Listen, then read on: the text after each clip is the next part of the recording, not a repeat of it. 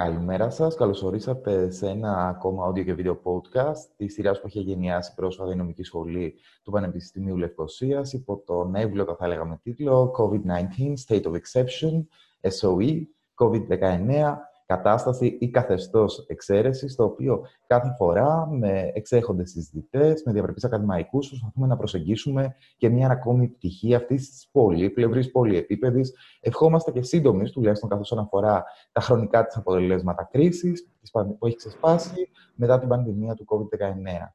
Στην άλλη μεριά του παραθύρου μας μπορείτε να δείτε τον κύριο Παναγιώτη Γρηγορίου, ο κ. Παναγιώτης Γρηγορίου είναι καθηγητής Διεθνών και Ευρωπαϊκών Θεσμών στο τμήμα της Κοινωνιολογίας του Πανεπιστημίου Αιγαίου. Από το 2002 κατέχει την Ευρωπαϊκή Έδρα Ζωά Μονέ, με αντικείμενο την Ευρωπαϊκή Πολιτική Ολοκλήρωση. Είναι ακόμη κοσμήτωρας Σχολής Κοινωνικών Επιστημών του Πανεπιστημίου Αιγαίου και διευθυντής του Διεθνούς Summer School με θέμα την Ευρωπαϊκή Διακυβέρνηση που διοργανώνεται στο νησί της Λέσβου.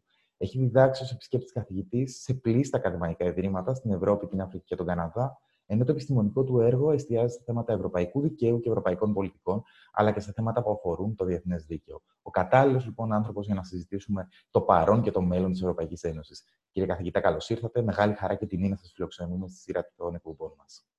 Καλημέρα, καλημέρα κύριε Κούρτη, καλημέρα αγαπητέ μου Δημήτρη.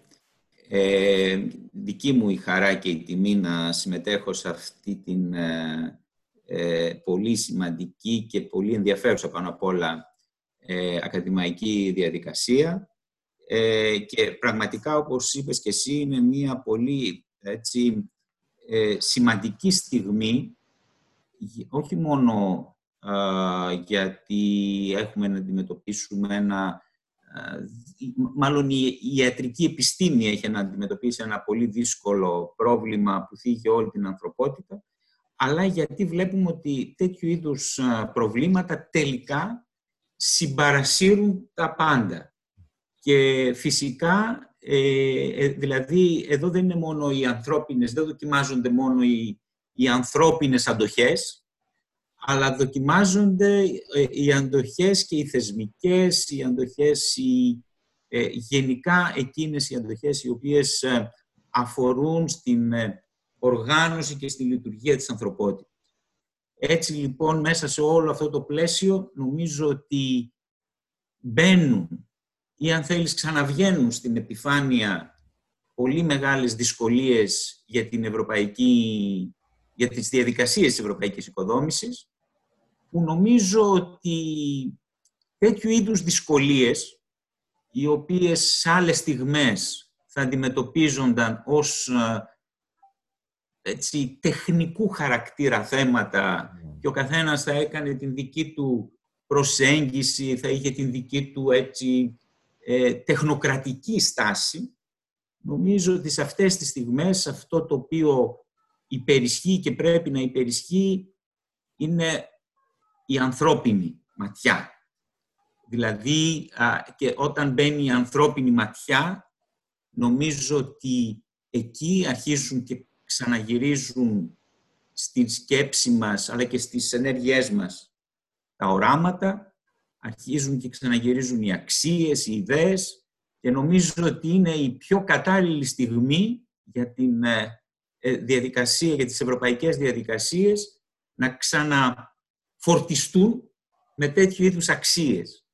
Μάλιστα. Είναι γεγονός, Δημήτρη μου, και θα κλείσω εδώ αυτή την ε, μικρή εισαγωγή, αν θέλεις, ε, είναι γεγονός ότι ε, βλέπω, αν και δεν είναι η σημερινή, το, σημερινό δράμα που ζει η, ανθρωπότητα είναι ένα δράμα πολύ διαφορετικό από εκείνο που ζήσαμε στη διάρκεια των πολέμων, των μεγάλων πολέμων και κυρίως του Δευτέρου Παγκοσμίου Πολέμου.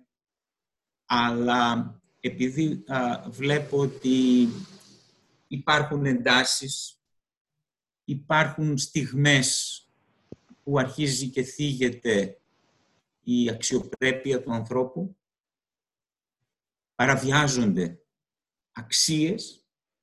Νομίζω ότι είναι μια στιγμή α, μιας επαναφόρτισης, θα έλεγα, αυτής της υπέροχης διαδικασίας που ξεκίνησε εδώ και 70 χρόνια για να, φέρει, να ενώσει την Ευρώπη αλλά όχι να την ενώσει έτσι όπως την σκέφτονται κάποιοι, την ε, διαχειρίζονται κάποιοι αυτή την, σήμερα ενώ, αυτή την ενοποίηση. Άρα λοιπόν είναι μια ωραία στιγμή. Δεν ξέρω αν θα ξαναβρεθούν μεγάλοι άνθρωποι σαν τον Μονέτ, σαν τον Σουμάν σήμερα ε, για να ξαναοραματιστούν. Αλλά νομίζω ότι αυτό το οποίο είναι πάρα πολύ... Ε, δηλαδή να οραματιστούν στον ίδιο, ε, στο ίδιο επίπεδο. Αλλά αυτό νομίζω που είναι το πιο σημαντικό είναι ότι κάτι πρέπει να κάνουμε, κάτι πρέπει να σκεφτούμε έτσι ώστε τουλάχιστον να μην πεθάνει αυτό το πράγμα, το υπέροχο πράγμα το οποίο ε, προσπαθεί τόσα χρόνια, τόσες δεκαετίες να βιώσει η Ευρώπη. Δημήτρη μου, σε σένα. Θα ήθελα πρώτα απ' όλα να σας ευχαριστώ για την προκατακτική τοποθέτηση. Έθεσε τα επίδικα του διαλόγου, όχι μόνο του διαλόγου που θα διεξαχθεί στο πλαίσιο της παρούσας ακαδημαϊκής συζήτησης προς ενημέρωση του κοινού, αλλά και της νομικής κοινότητας Κύπρου και Ελλάδος, αλλά ταυτοχρόνως και στο πλαίσιο του δημοσίου διαλόγου που διεξάγεται σε όλα τα φόρα αυτή τη στιγμή της ευρωπαϊκής πολιτικής. Είχα σκοπό να σας κάνω μια πιο θεσμική ερώτηση, ωστόσο δεν μπορώ να μην σταθώ στην αναφορά σας στους μεγάλους πατέρες του ευρωπαϊκού ε, του οράματος της ευρωπαϊκής ολοκλήρωσης, του ευρωπαϊκού οικοδομήματο.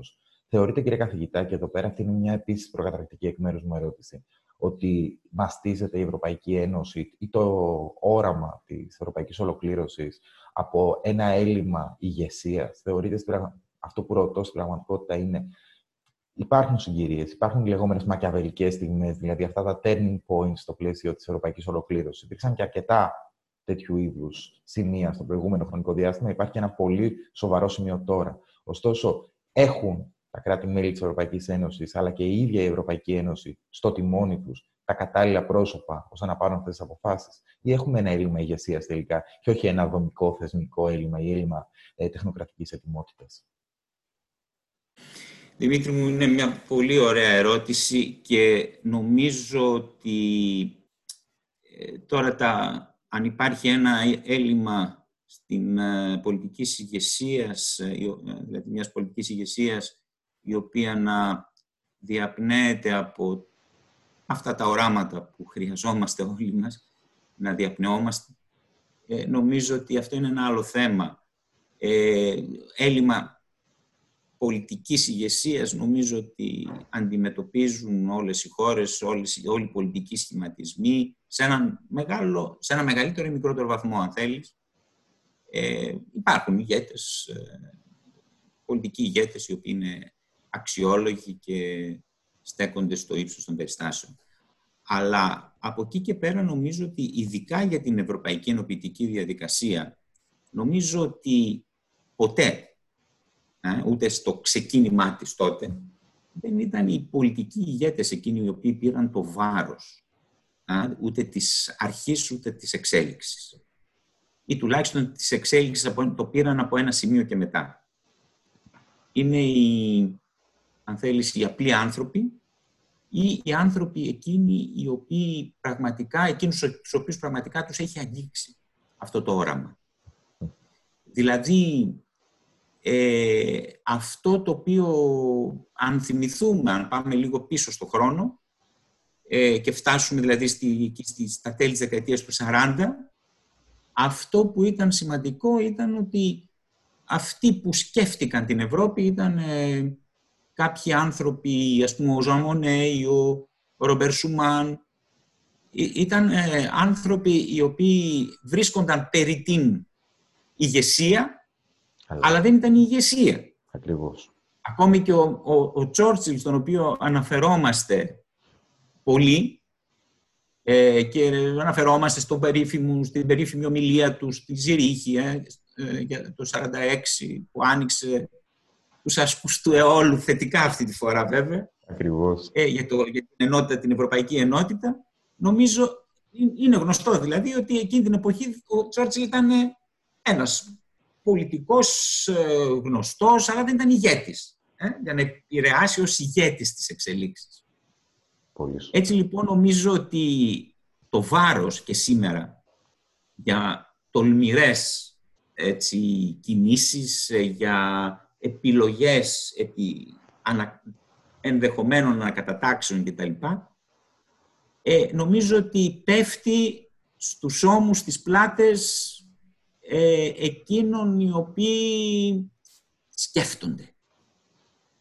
Σκέφτονται το σήμερα, σκέφτονται το αύριο και τροφοδοτούν με τη σκέψη τους, φυσικά και τη σκέψη των πολιτικών ηγετών, αλλά κυρίως τις αποφάσεις, ε, την λήψη αποφάσεων.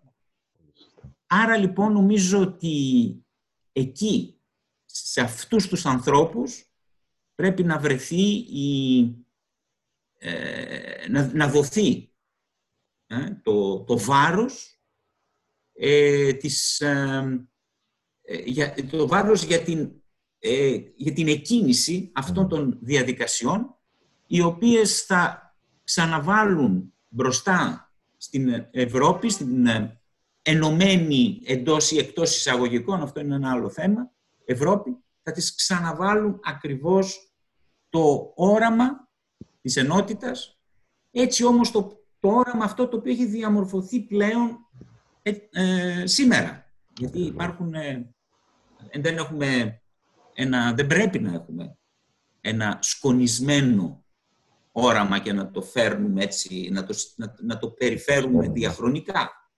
Πρέπει να το ανανεώνουμε. Και έχει ανανεωθεί αυτό το όραμα σήμερα. Η Ευρώπη από τα κάτω, λοιπόν, και η Ευρώπη ενός οράματος το οποίο κομίζουν, θα έλεγα, όσοι έχουν πιστέψει, όσοι έχουν επενδύσει εμπιστοσύνη στο ενωσιακό οικοδόμημα, επηρεάζοντας κατά αυτόν τον τρόπο και τις πολιτικές ηγεσίες.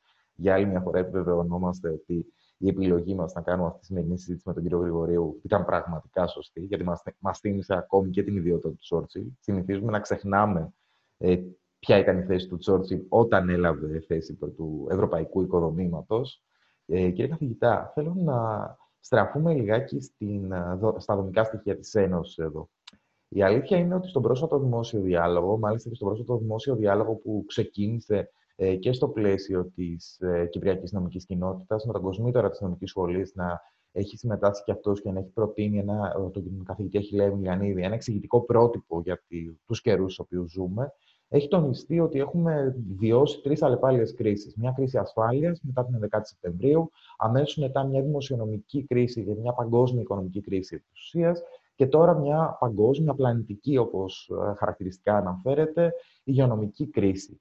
Το ενωσιακό οικοδόμημα όμως έχει δυναμικές και δομική ικανότητα τέτοια ώστε να ανταποκριθεί στις προκλήσεις αυτές, οι οποίες και στις τρεις περιπτώσεις, αλλά πρωτίστως στην περίοδο την οποία διάγουμε, θα λέγαμε ότι άπτονται του πυρήνα της κρατικής κυριαρχίας. Και για να το συνδέσουμε και με τα επίδικα του οράματος ευρωπαϊκής ολοκλήρωσης, και στις τρεις κρίσεις ακούγαμε ότι η λύση είναι είτε περισσότερη Ευρώπη είτε βαθύτερη Ευρώπη αυτή η κρίση την οποία διάγουμε, προς το παρόν είδαμε ότι οι άλλες δύο κρίσεις δεν επηρέασαν τον προσανατολισμό, ε, ούτε έλυσαν με κάποιο τρόπο το δίλημα περισσότερη βαθύτερη. Αυτή η κρίση θα έχει κάποια, επιστημολογικά αν μπορείτε να εικάσετε, θα έχει κάποια, κάποιον αντίκτυπο στον προσανατολισμό της Ευρώπης την επόμενη μέρα; Ναι.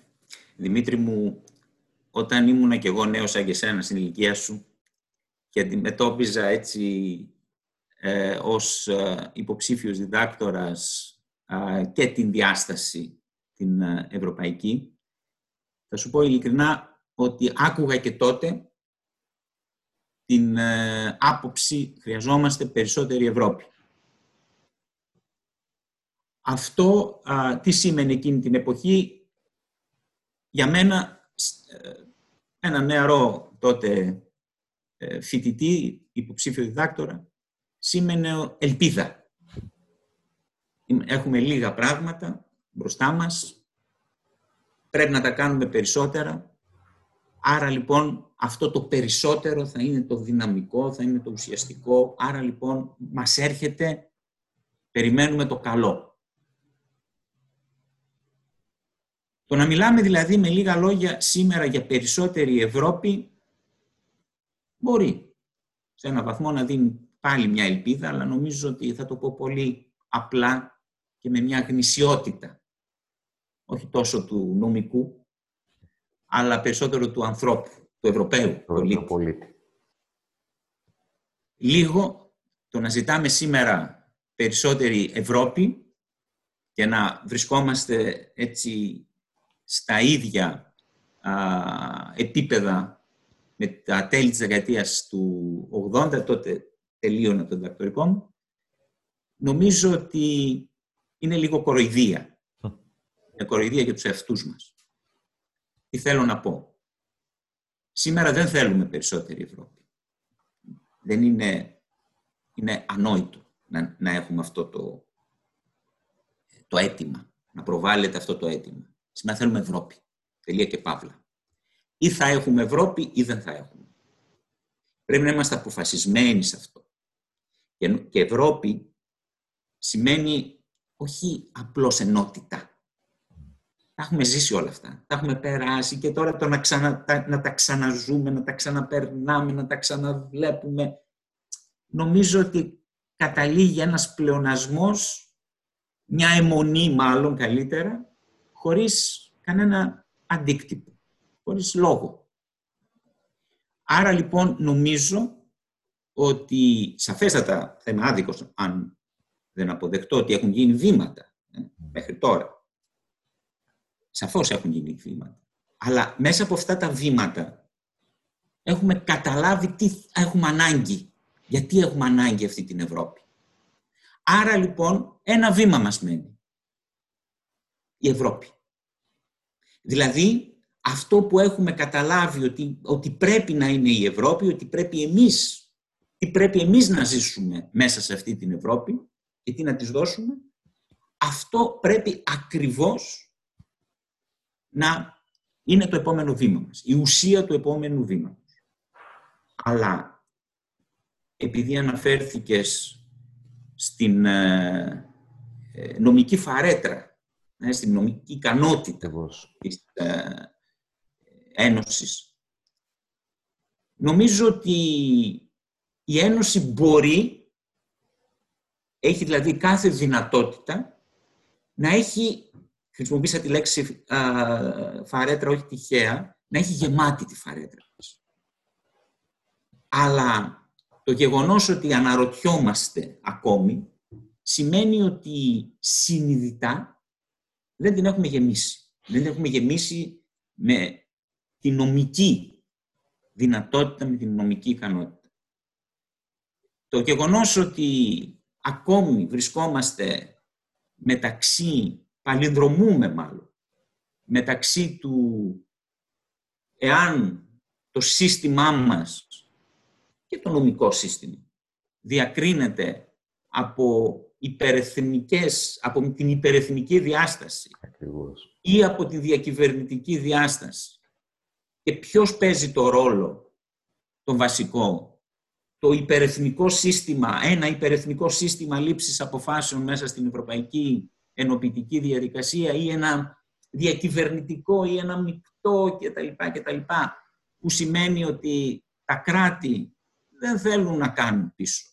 Δεν θέλουν δηλαδή να δουν κάτι περισσότερο από την απλή, ή το θεωρώ απλή, εκεί στέκομαι, Ένωση Κρατών, την Ευρωπαϊκή Ένωση.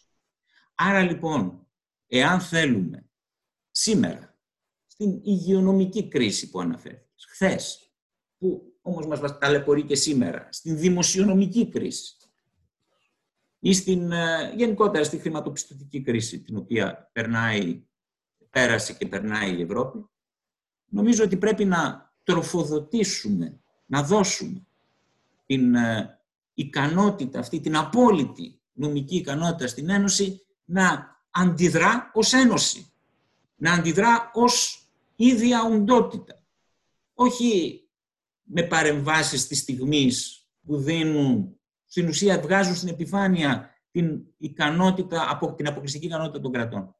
Δεν μπορεί η Ευρώπη, η, η Ένωση μάλλον, να αντιδράσει. Και αυτό δεν το, δεν, δεν το δίνουμε, δεν το αφήνουμε να γίνει κατανοητό από τον πολίτη, τον Ευρωπαίο πολίτη. Ότι δεν της δίνουμε, δεν έχει την ικανότητα και δεν της δίνουμε, δεν της προσφέρουμε αυτή την ικανότητα να μπορεί να αντιδράσει ως ίδια οντότητα.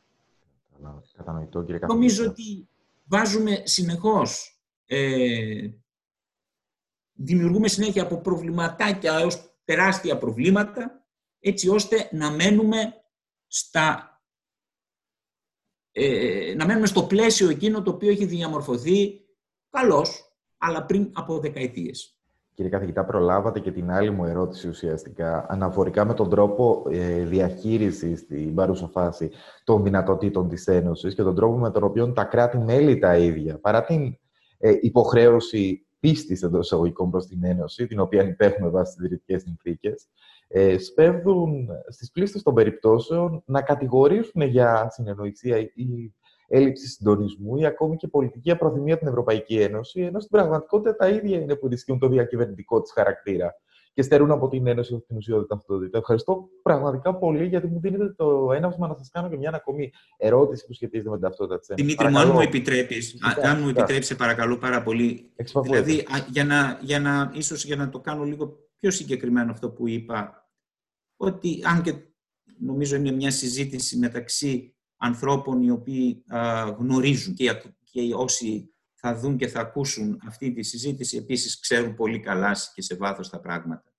Αλλά όταν έχουμε αυτόν τον μηχανισμό λήψης αποφάσεων που στην ουσία μόνο το 1 τρίτο, το 1 τρίτο του μηχανισμού αυτού μένει στην πλευρά, αγγίζει την πλευρά, αγγίζει και αν έχουμε χρόνο μπορώ να το εξηγήσω και αυτό το αγγίζει. Ασφαλώς. Ε, γιατί χρησιμοποιώ τη, τη λέξη αγγίζει.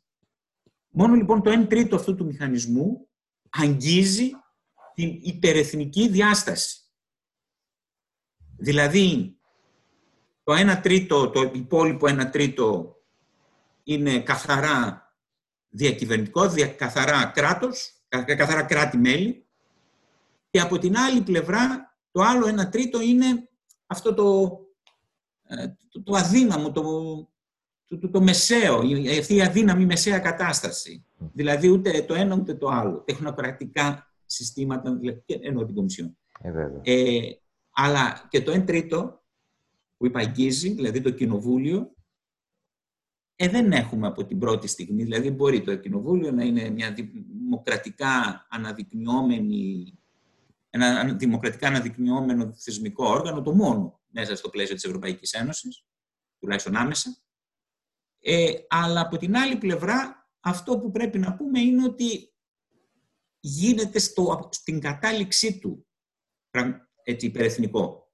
Όταν ξεκινάει, δηλαδή με τις διαδικασίες, τις, ε, τις εκλογικές διαδικασίες, εκεί δεν νομίζω ότι είναι υπερεθνικό. Εντάξει. καλά κάνετε και μας το θυμίζετε, γιατί σε πολλές περιπτώσεις λησμονούμε το, από τι σύγκυται το Ευρωπαϊκό Κοινοβούλιο. Ξεχνούμε μετά την εκλογική διαδικασία ότι πρόκειται για εθνικούς αντιπροσώπους. Δεν έχουμε νόμο εκλογικό πρώτα απ' όλα ευρωπαϊκό. Ε. Είναι η εθνική εκλογική νόμη.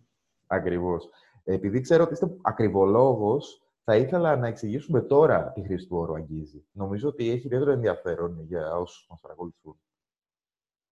Ναι, ακριβώς το αγγίζει είναι ότι ε, το κοινοβούλιο, το Ευρωπαϊκό Κοινοβούλιο είναι ακριβώς δεν έρχεται να αποτελέσει ε, ένα πραγματικό ε, θεσμικό όργανο υπερεθνικού χαρακτήρα. Δηλαδή, δεν μπορούμε να εκλέγουμε με εθνικά, με, με, με εθνικά δεδομένα, με εθνικές προϋποθέσεις, τα μέλη ενός υπερεθνικού οργάνου. Και αυτό που απλά λένε οι άνθρωποι, εμείς οι απλοί άνθρωποι που λέμε σαν παροιμία, το ράσο δεν κάνει τον παπά, εδώ ισχύει. Δηλαδή δεν είναι μόνο να, πάω, να πάει ο Α στην Ευρωβουλή και να εκφραστεί μέσα σε ένα νομιμοποιημένο ε, νομιμοποιημένο από τους πολίτες, ε, ε δημοκρατικά όργανο, αλλά το θέμα είναι για μένα σε μια δημοκρατία δεν είναι μόνο η ουσία, ε, δεν είναι μόνο ότι είναι μια δημοκρατία που θεωρητικά αναγνωρίζεται και λειτουργεί και τα λοιπά. Ε, λειτουργεί πάνω σε αξίες και αρχές που γίνονται σεβαστές μέσω και από τους πολίτες αλλά και από, κυρίως από τα όργανα που ασκούν την εξουσία. Αλλά το βασικότερο είναι αυτό το, ε, το όργανο στο σύνολό του, δηλαδή το κοινοβούλιο το, στο σύνολό του να εκφράζει ακριβώς αυτή την υπερεθνική διάσταση. Όταν λοιπόν έχουμε εθνικά κόμματα που στέλνουν, εκλέγουν, που προτείνουν μάλλον να εκλεγούν υποψήφιοι τους, με εθνικούς εκλογικούς νόμους και να τους στείλουν εκεί, έτσι ώστε εκεί, ε, στο Στρασβούργο, στο, στις Βρυξέλλες, ε, στο, στο πλαίσιο του οργάνου, να γίνουν μέλη υπερεθνικών, ομοσπονδιακών σχημα, πολιτικών σχηματισμών, δηλαδή των πολιτικών ομάδων που λέμε στο Ευρωπαϊκό Κοινοβούλιο. Και όταν αυτές οι πολιτικές ομάδες στην ουσία λειτουργούν άτυπα, δεν είναι... Δεν ξεκινάνε, δηλαδή δεν εκλέγουμε την, τους εκπροσώπους της Α ή της Β πολιτικής ομάδας. Ε; Εκλέγουμε πιθανά μέλη αυτών των ομάδων. Γιατί τα πάντα μπορεί στην, ε, ε πώς το λένε, στην πορεία από την Αθήνα, από την ε, Λευκοσία μέχρι εκεί να αλλάξουν. Ε; Πολύ σωστά τα και καλά Τα πάντα ρί. Ειδικά λοιπόν, στον ευρωκοινοβουλευτικό πολιτικό βίο, τα πάντα ρί το έχουμε δει και στο πρόσφατο παρελθόν. Ακριβώς, ακριβώς, ακριβώς. Και δεν είναι μόνο επιλογές προσώπων, δηλαδή ο εκλεγμένος ευρωβουλευτής να αλλάξει ομάδα. Εντάξει, δεν είναι μόνο αυτό το θέμα. Είναι το σύνολο, ε, το, το, το, το, σύνολο, το συνολικό σχήμα Ακριβώς. ενός πολιτικού κόμματος να βρεθεί, ε, εθνικού κόμματος, να βρεθεί από τη μία ομάδα στην άλλη. Και δεν λέω μόνο για μας εδώ τους, ε, τους Ελλαδίτες ή τους Κυπρίους κτλ. Για δεν είναι μόνο αυτό το θέμα. Το, το βλέπουμε σε όλο το, το φάσμα των κρατών μελών τέτοιου είδους ε, παιχνίδια, πολιτικά παιχνίδια. Άρα λοιπόν ε, νομίζω ότι ε, και το κοινοβούλιο, και το κοινοβούλιο εντάξει, το δέ, ε, δέχομαι όλα αυτά που είπαμε, τα θετικά, αλλά έχει και εκεί δουλειά να γίνει. Και νομίζω ότι εκεί πρέπει να γίνει, να ξεκινήσει η δουλειά, γιατί υπάρχει και το πρόσφορο έδαφος, αλλά και θα είναι μια δουλειά που θα εμπνεύσει τους ε, υπόλοιπους ε, και το, το, το, το, υπόλοιπο μέρος του θεσμικού μηχανισμού, αλλά θα εμπνεύσει ε, κυρίως ε, τους πολίτες. Ε, θα σημάνει κάτι, κάποια αλλαγή. Κύριε καθηγητά, για άλλη μια φορά μας βάλατε, θα έλεγα, στο, πλαίσιο, στο σωστό πλαίσιο για το διάλογο που πρέπει να γίνει και εκεί πέρα που πρέπει να στραφεί η προσοχή μας. Αν αντιλαμβάνομαι καλά, ένα από τα βασικά σημεία της προβληματικής για την Ευρώπη, πρώτα απ' όλα, διότι θέλουμε την Ευρώπη. Θέλουμε Ευρώπη και δεν θέλουμε αυτή τη στιγμή κάτι περισσότερο ή κάτι λιγότερο. Πρώτα απ' όλα από τη διατήρηση και τη βάθυνση της Ένωσης, μας θέσατε το σημείο της δημοκρατίας. Κύριε καθηγητά, θέλω να μπούμε λιγάκι, για να χρησιμοποιήσω δημοσιογραφική ορολογία, να χτυπήσει το μαχαίρι το κόκαλο, γιατί βρισκόμαστε σε μια ιδιαίτερα περίεργη εποχή από την άποψη του επίπεδου των δημοκρατικών αρχών και των δικαιοκρατικών, του κράτους δικαίου δηλαδή σε ενωσιακό επίπεδο.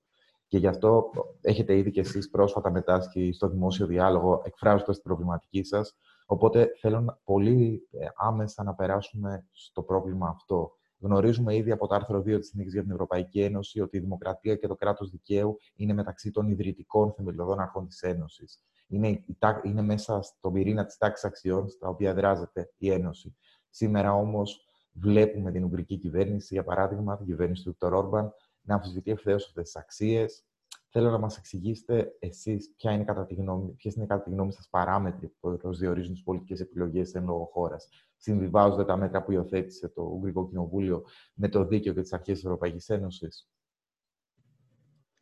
Ε, Δημήτρη μου, νομίζω ότι ε, μια έτσι, όχι απλή ε, επιφανειακή ανάγνωση ε, αυτών που συνέβησαν ε, δυστυχώς στην Ουγγαρία το, τις τελευταίες ημέρες, αλλά μια σε βάθος ανάγνωση.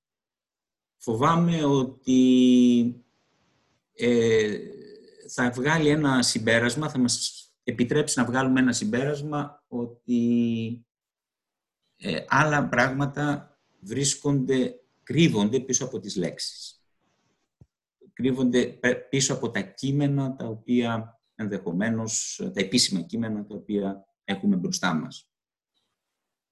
Ε, τι θέλω να πω; Θέλω να πω ότι έχω διαβάσει ε, ε, και αντιδράσεις, ήπιες αντιδράσεις, απέναντι στις ε, ε, επιλογές της ε, Ουγγρικής κυβέρνησης, της σημερινής Ουγγρικής κυβέρνησης, να πλέον να στην ουσία να καταλύσει την ε, νομοθετική δημοκρατία, την, την άσκηση της νομοθετικής λειτουργίας μέσα στην, σε ένα δημοκρατικό πολίτευμα και να λειτουργήσει στην θέση της, να αντικαταστήσει δηλαδή η εκτελεστική εξουσία ε, την νομοθετική ε, μέσω της ε, ε υιοθέτησης ε, ε, νομοθετικών πράξεων.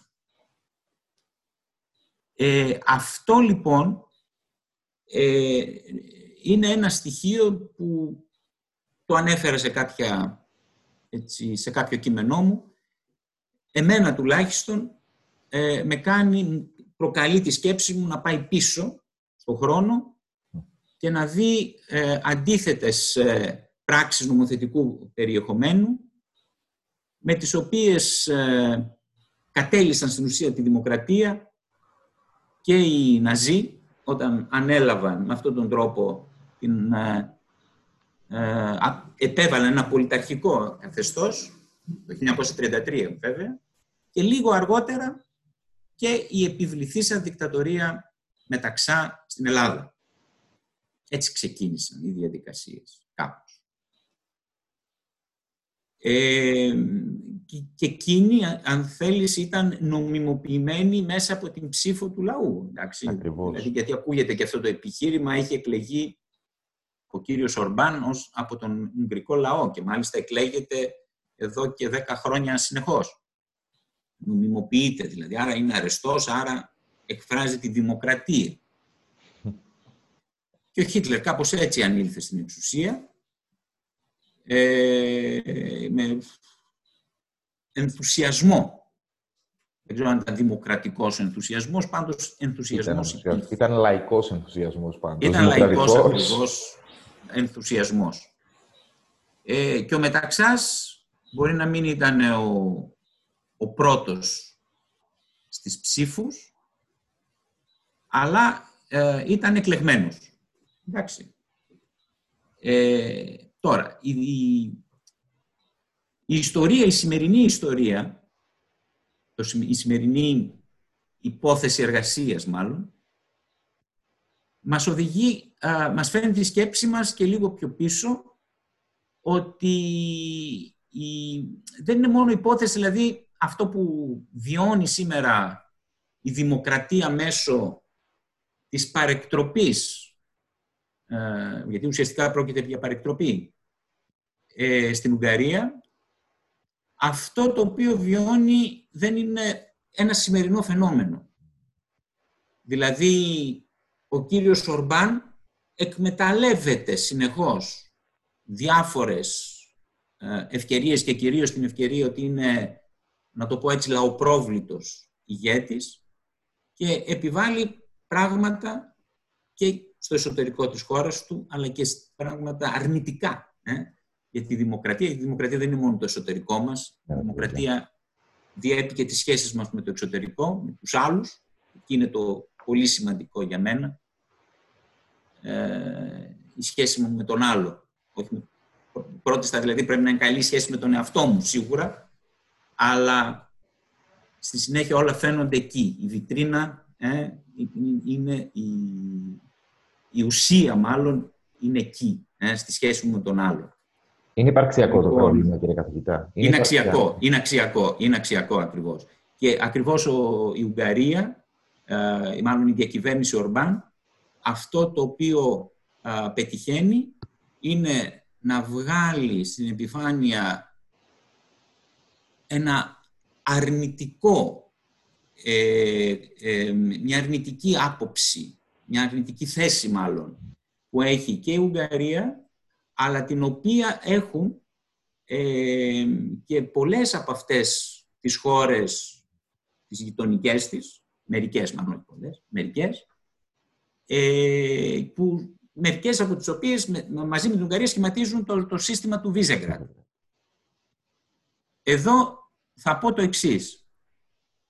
Επειδή σχετίζεται αυτή η σκέψη και με την διεύρυνση της Ένωσης και την εμβάθυνση, το περίφημο αυτό δίλημα, νομίζω ότι η διεύρυνση ήταν... Και αυτές οι εξελίξεις δηλαδή με κάνουν να το σκέφτομαι ξανά. Η διεύρυνση ήταν μία... Ε, διακρίνεται από μία προχειρότητα. Για να μην πω επικολότητα. Ενώ η διεύρυνση του, του 4. Δηλαδή, οι χώρες αυτές δεν ήταν όριμες πουθενά. Ούτε στο θέμα της ε, αγοράς, ούτε στο θέμα το πολιτικό, το θεσμικό, δεν ήταν όριμες να ενταχθούν. Και αυτό δεν είναι κακό να λέγεται. Δηλαδή θα μπορούσαν σε τρία χρόνια, δέκα χρόνια μετά να είναι όριμες όντως. Αλλά θυμίζω ε, ότι ήδη από τη δεκαετία του 90 είχαμε το Βίζεγκρατ. Δεν μας προέκυψε σήμερα το Βίζεγκρατ ή χθες.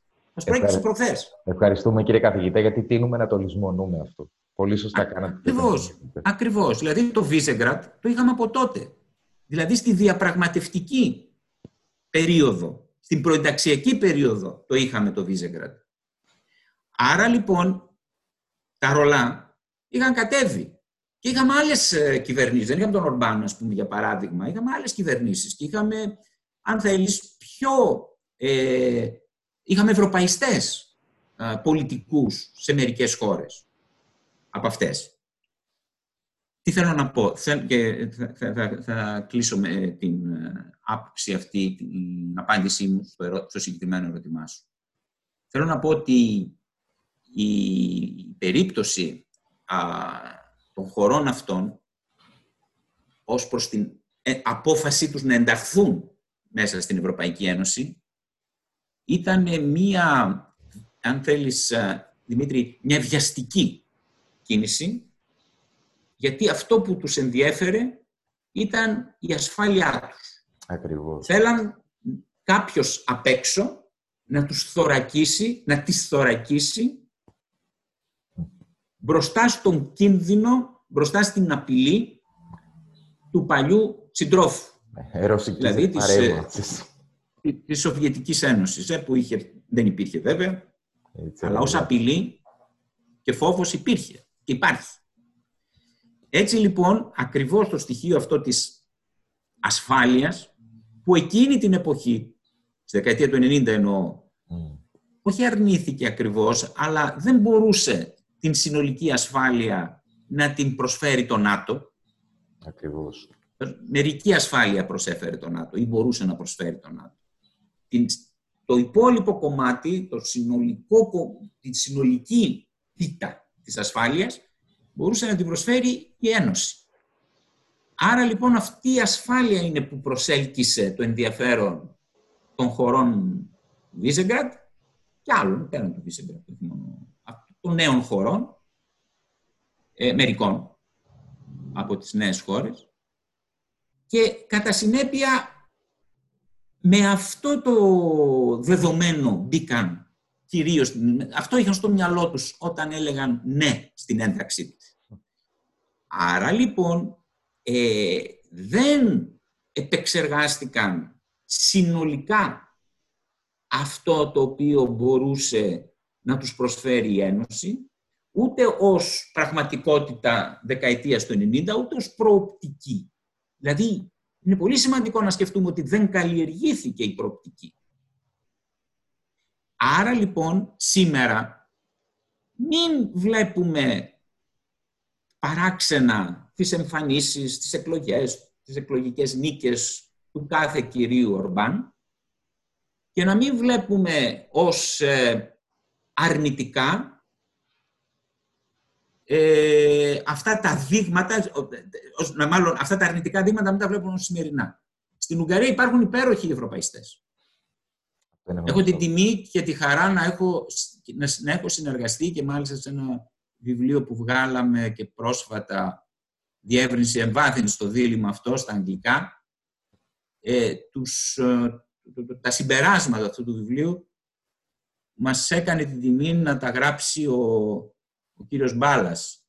Ο κύριος Μπάλας είναι ο πρώτος επίτροπος της Ουγγαρίας στην Ευρωπαϊκή ε, Επιτροπή και είναι ένας περίφημος ευρωπαϊστής. Συνάδελφος είναι.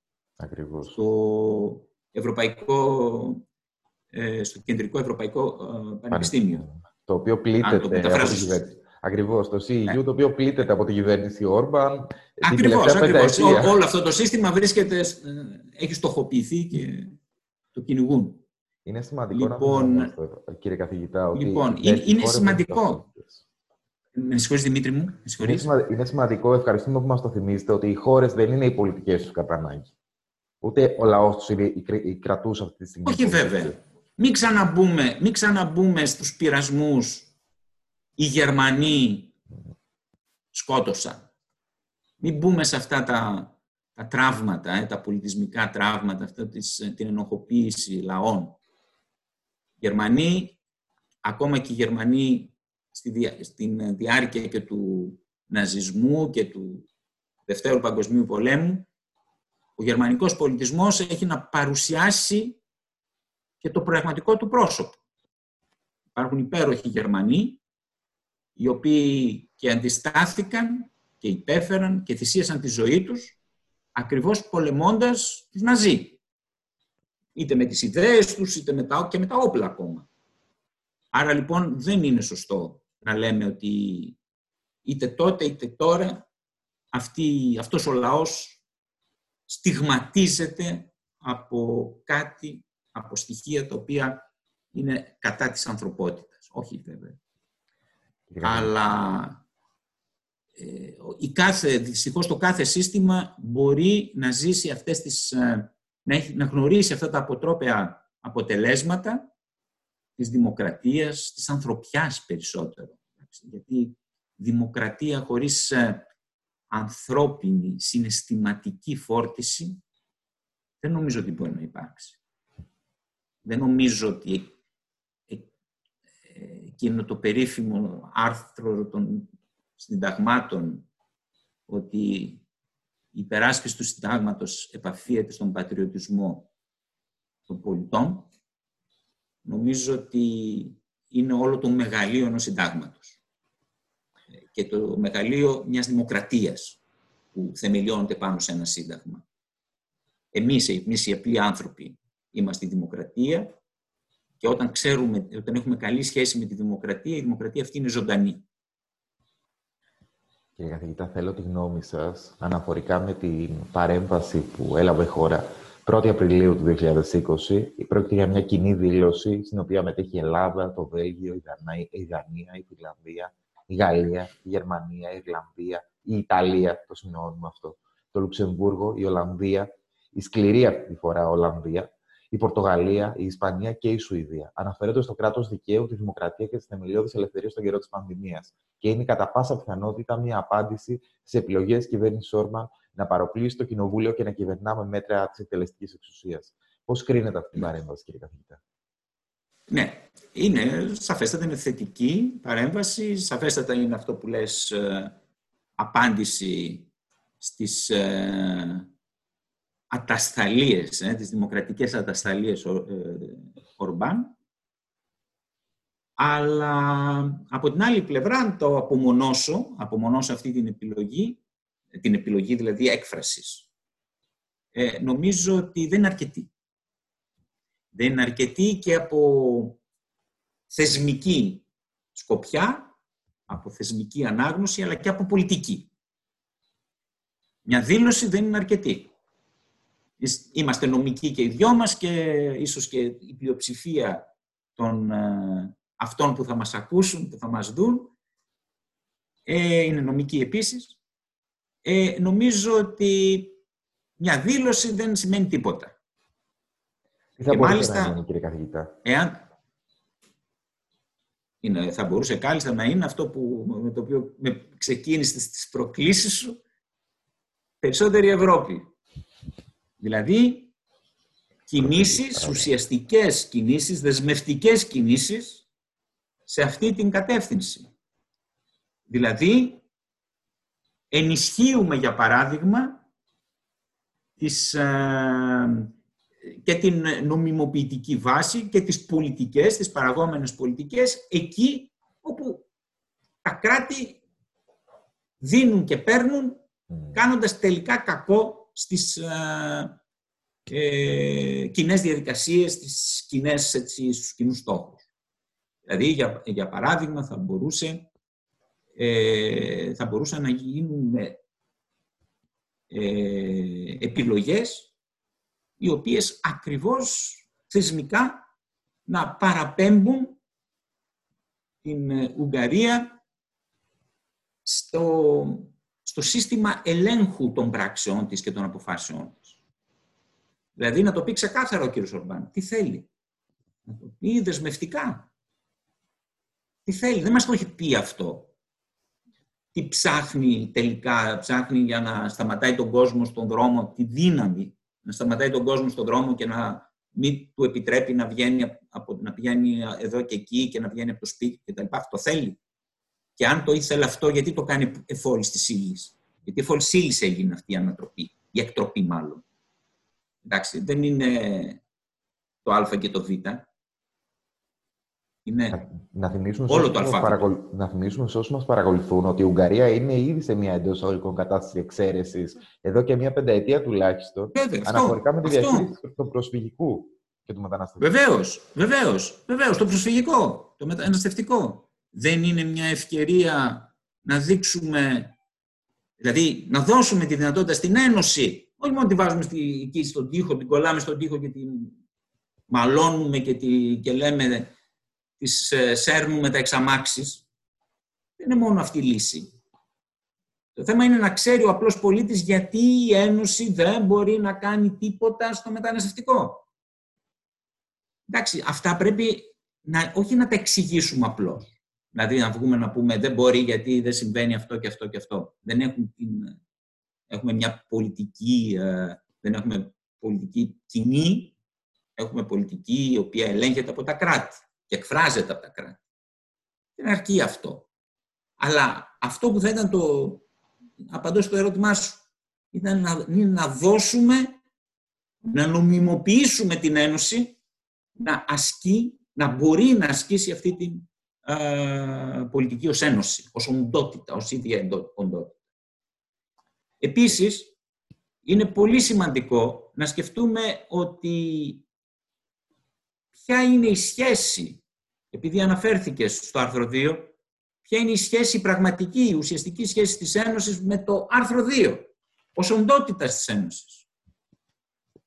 Αποδέχεται ως οντότητα αξίες και αρχές και τα λοιπά; Ναι, αυτό γίνεται. Μας αρκεί; Όχι βέβαια.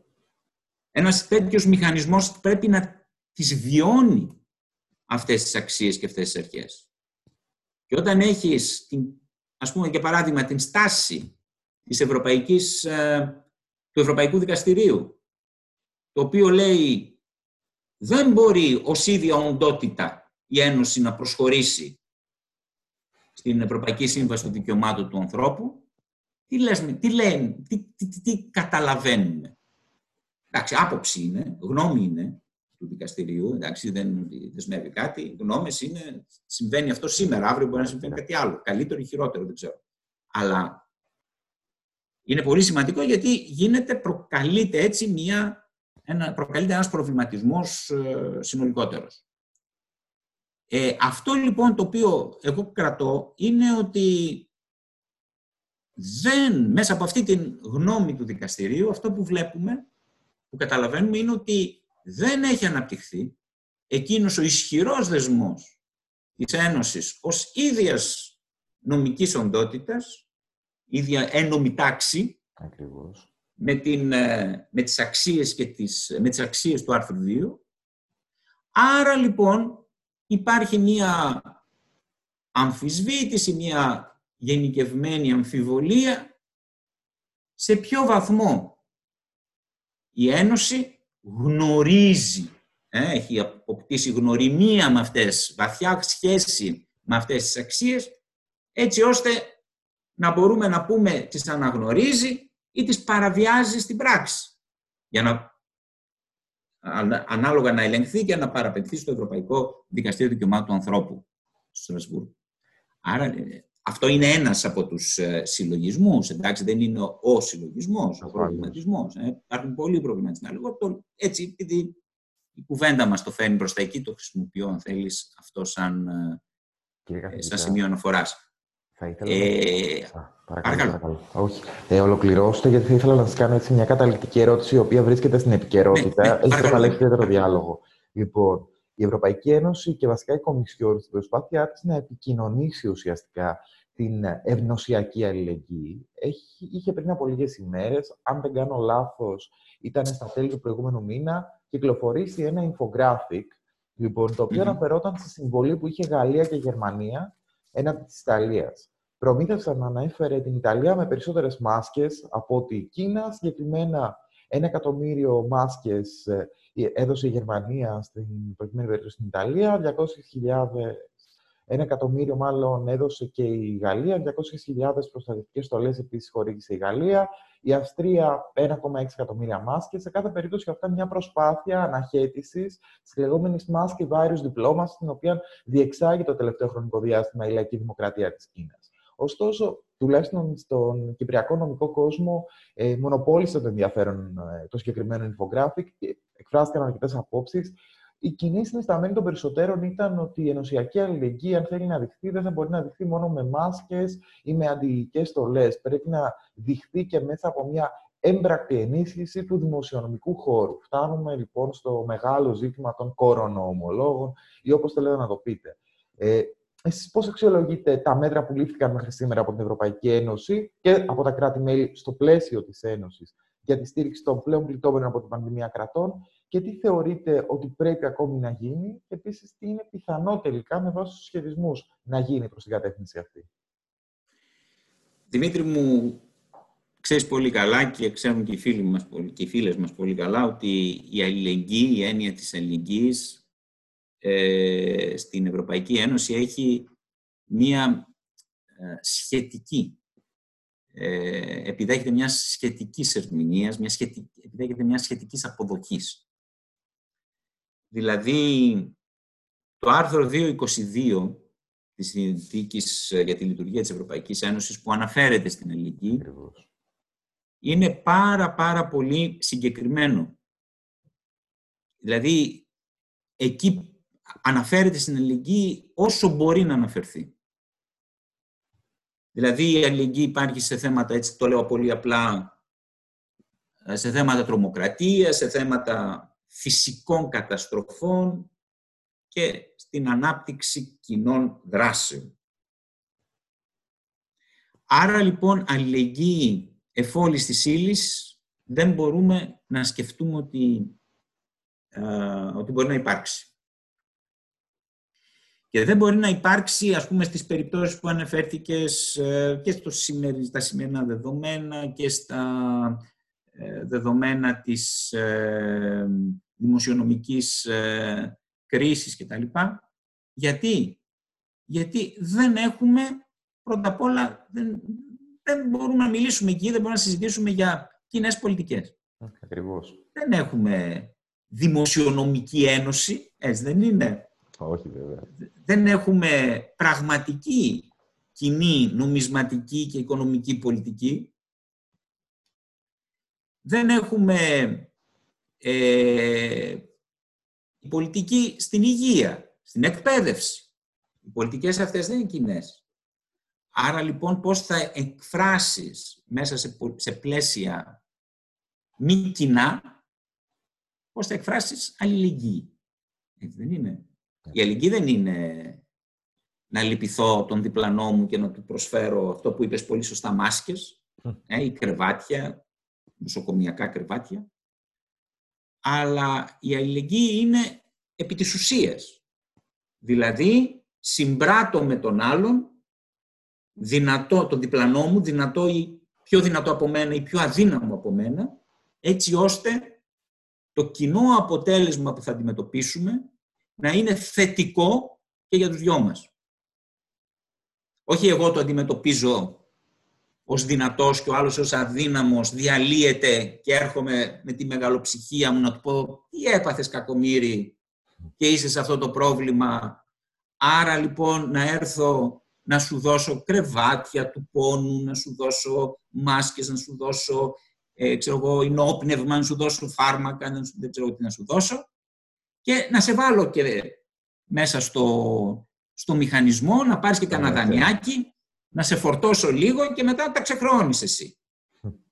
λοιπόν, αυτό δεν είναι αλληλεγγύη, έτσι δεν είναι. Ε, άρα λοιπόν, για να εκφραστεί η αλληλεγγύη, χρειαζόμαστε μια καρδιά. Χρειαζόμαστε μια ψυχή. Δεν χρειαζόμαστε έτσι, πολλές καρδιές, ε, οι οποίες χτυπάνε ταυτόχρονα ε, υπέροχα. Άρα λοιπόν, η, για να φτάσουμε σε αυτό το σημείο, της, ε, δηλαδή να πούμε ότι έχουμε αλληλεγγύη το 2022, πραγματική αλληλεγγύη, το 2022 πρέπει να αλλάξει. Ε, πρέπει να ακριβώς, και όχι μόνο το 2022, για να φτάσουμε στην αλληλεγγύη του 2022 πρέπει να αλλάξουν πολλά άρθρα. Και επειδή μου το έβαλες αυτό το θέμα, με προκάλεσε να αρχή, θα στο πω τώρα, ότι η ταπεινή μου άποψη, και την μοιράζομαι με πολλούς άλλους, είναι πρέπει να πάμε σε καινούργια Λισαβόνα. Νομίζω ότι ο καιρός... Έφτασε η στιγμή, δηλαδή αν, όταν τελειώσει αυτό το κακό, το σημερινό, όπως πήγαμε κάποτε ε, στο Παρίσι ε, και φτιάξαμε την, στήσαμε την ΕΚΑΧ, την, πρώτη, την Ευρωπαϊκή Κοινότητα Άνθρακα και Χάλιβα, την πρώτη έκφραση της αλληλεγγύης. Είναι σημαντικό αυτό να το πούμε, ότι η διακήρυξη Σουμάν δύο φορές αναφέρεται στην αλληλεγγύη. Και η ΕΚΑΧ είναι έκφραση αλληλεγγύης.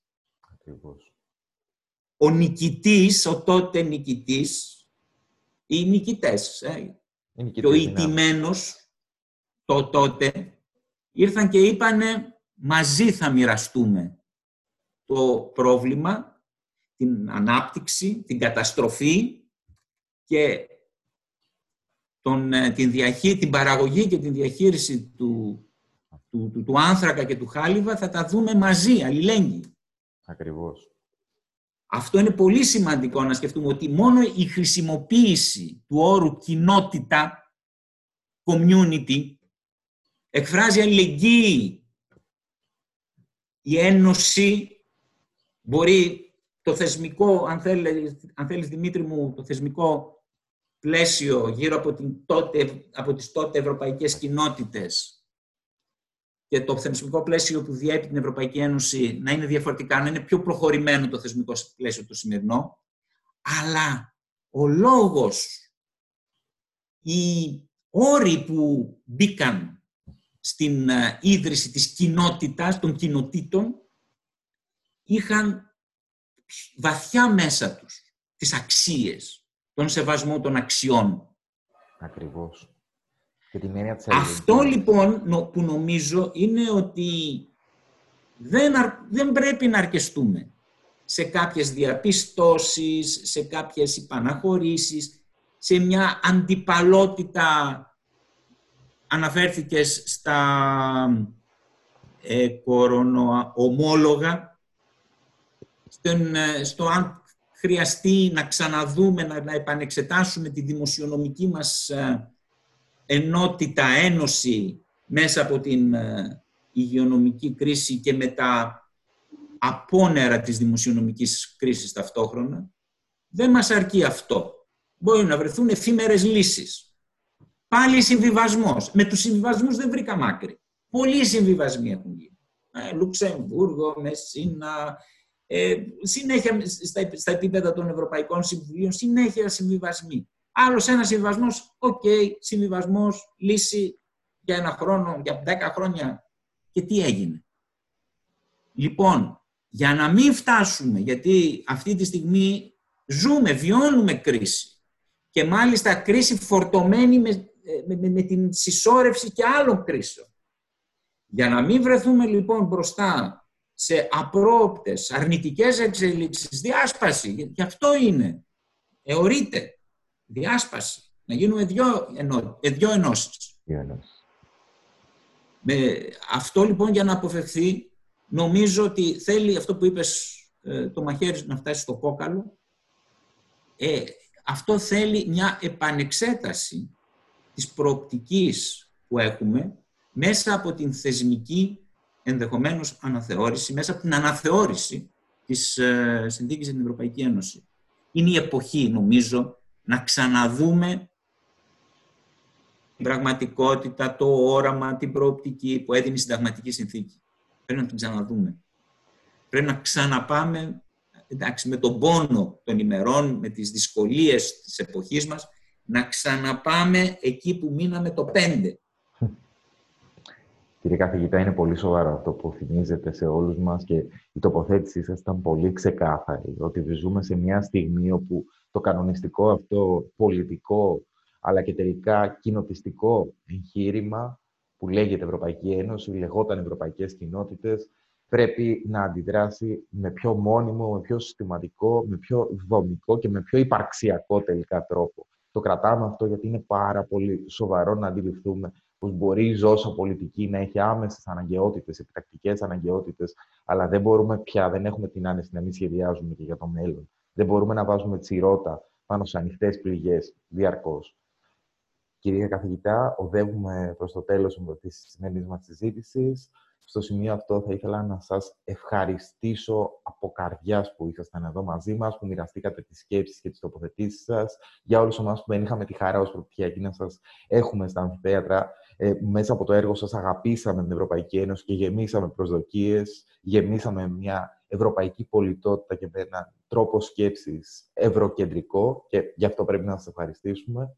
Και σας ευχαριστώ και εγώ προσωπικά για το χρόνο που αναλώσετε σήμερα να είστε εδώ και να μοιραστείτε μαζί μας τόσο πολλά και ενδιαφέροντα.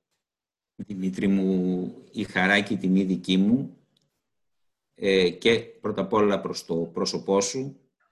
Ξέρεις πόσο σε εκτιμώ και σε εκτιμώ ως ε, άνθρωπο πάνω απ' όλα, αλλά και σαν επιστήμονα. Πιστεύω ότι, μη πιστεύω, είμαι σίγουρος ότι είσαι ένας νέος ε, δυναμικός επιστήμονας, άξιος επιστήμονας και θα δώσεις πολλά στο μέλλον στην επιστημονική μας κοινότητα, στην διεθνολογική μας κοινότητα. Θέλω να πω βέβαια και είναι ήταν χαρά και τιμή μου που φιλοξενήθηκα από το πανεπιστήμιό σου. Ε, ένα πανεπιστήμιο το οποίο, ε, πραγματικά, για το οποίο πραγματικά έχω να πω καλά λόγια πολύ καλά λόγια. Ε, το έχω παρακολουθήσει από την αρχή του ε, και ε, είχα και την τιμή να το δω σε κάποια αξιολογική διαδικασία.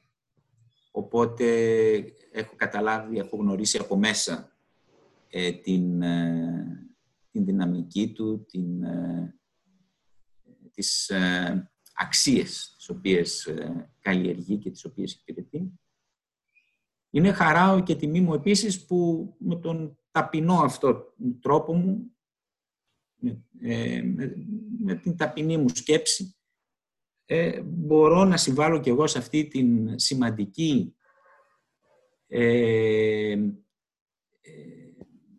σημαντική έτσι, επιλογή που έχει κάνει η επιστημονική, η νομική κοινότητα της ε, Κύπρου ε, να μπει δυναμικά σε, αυτή την, ε, σε αυτόν τον προβληματισμό για το μέλλον, για, το, για την προοπτική της ευρωπαϊκής ενοποιητικής διαδικασίας.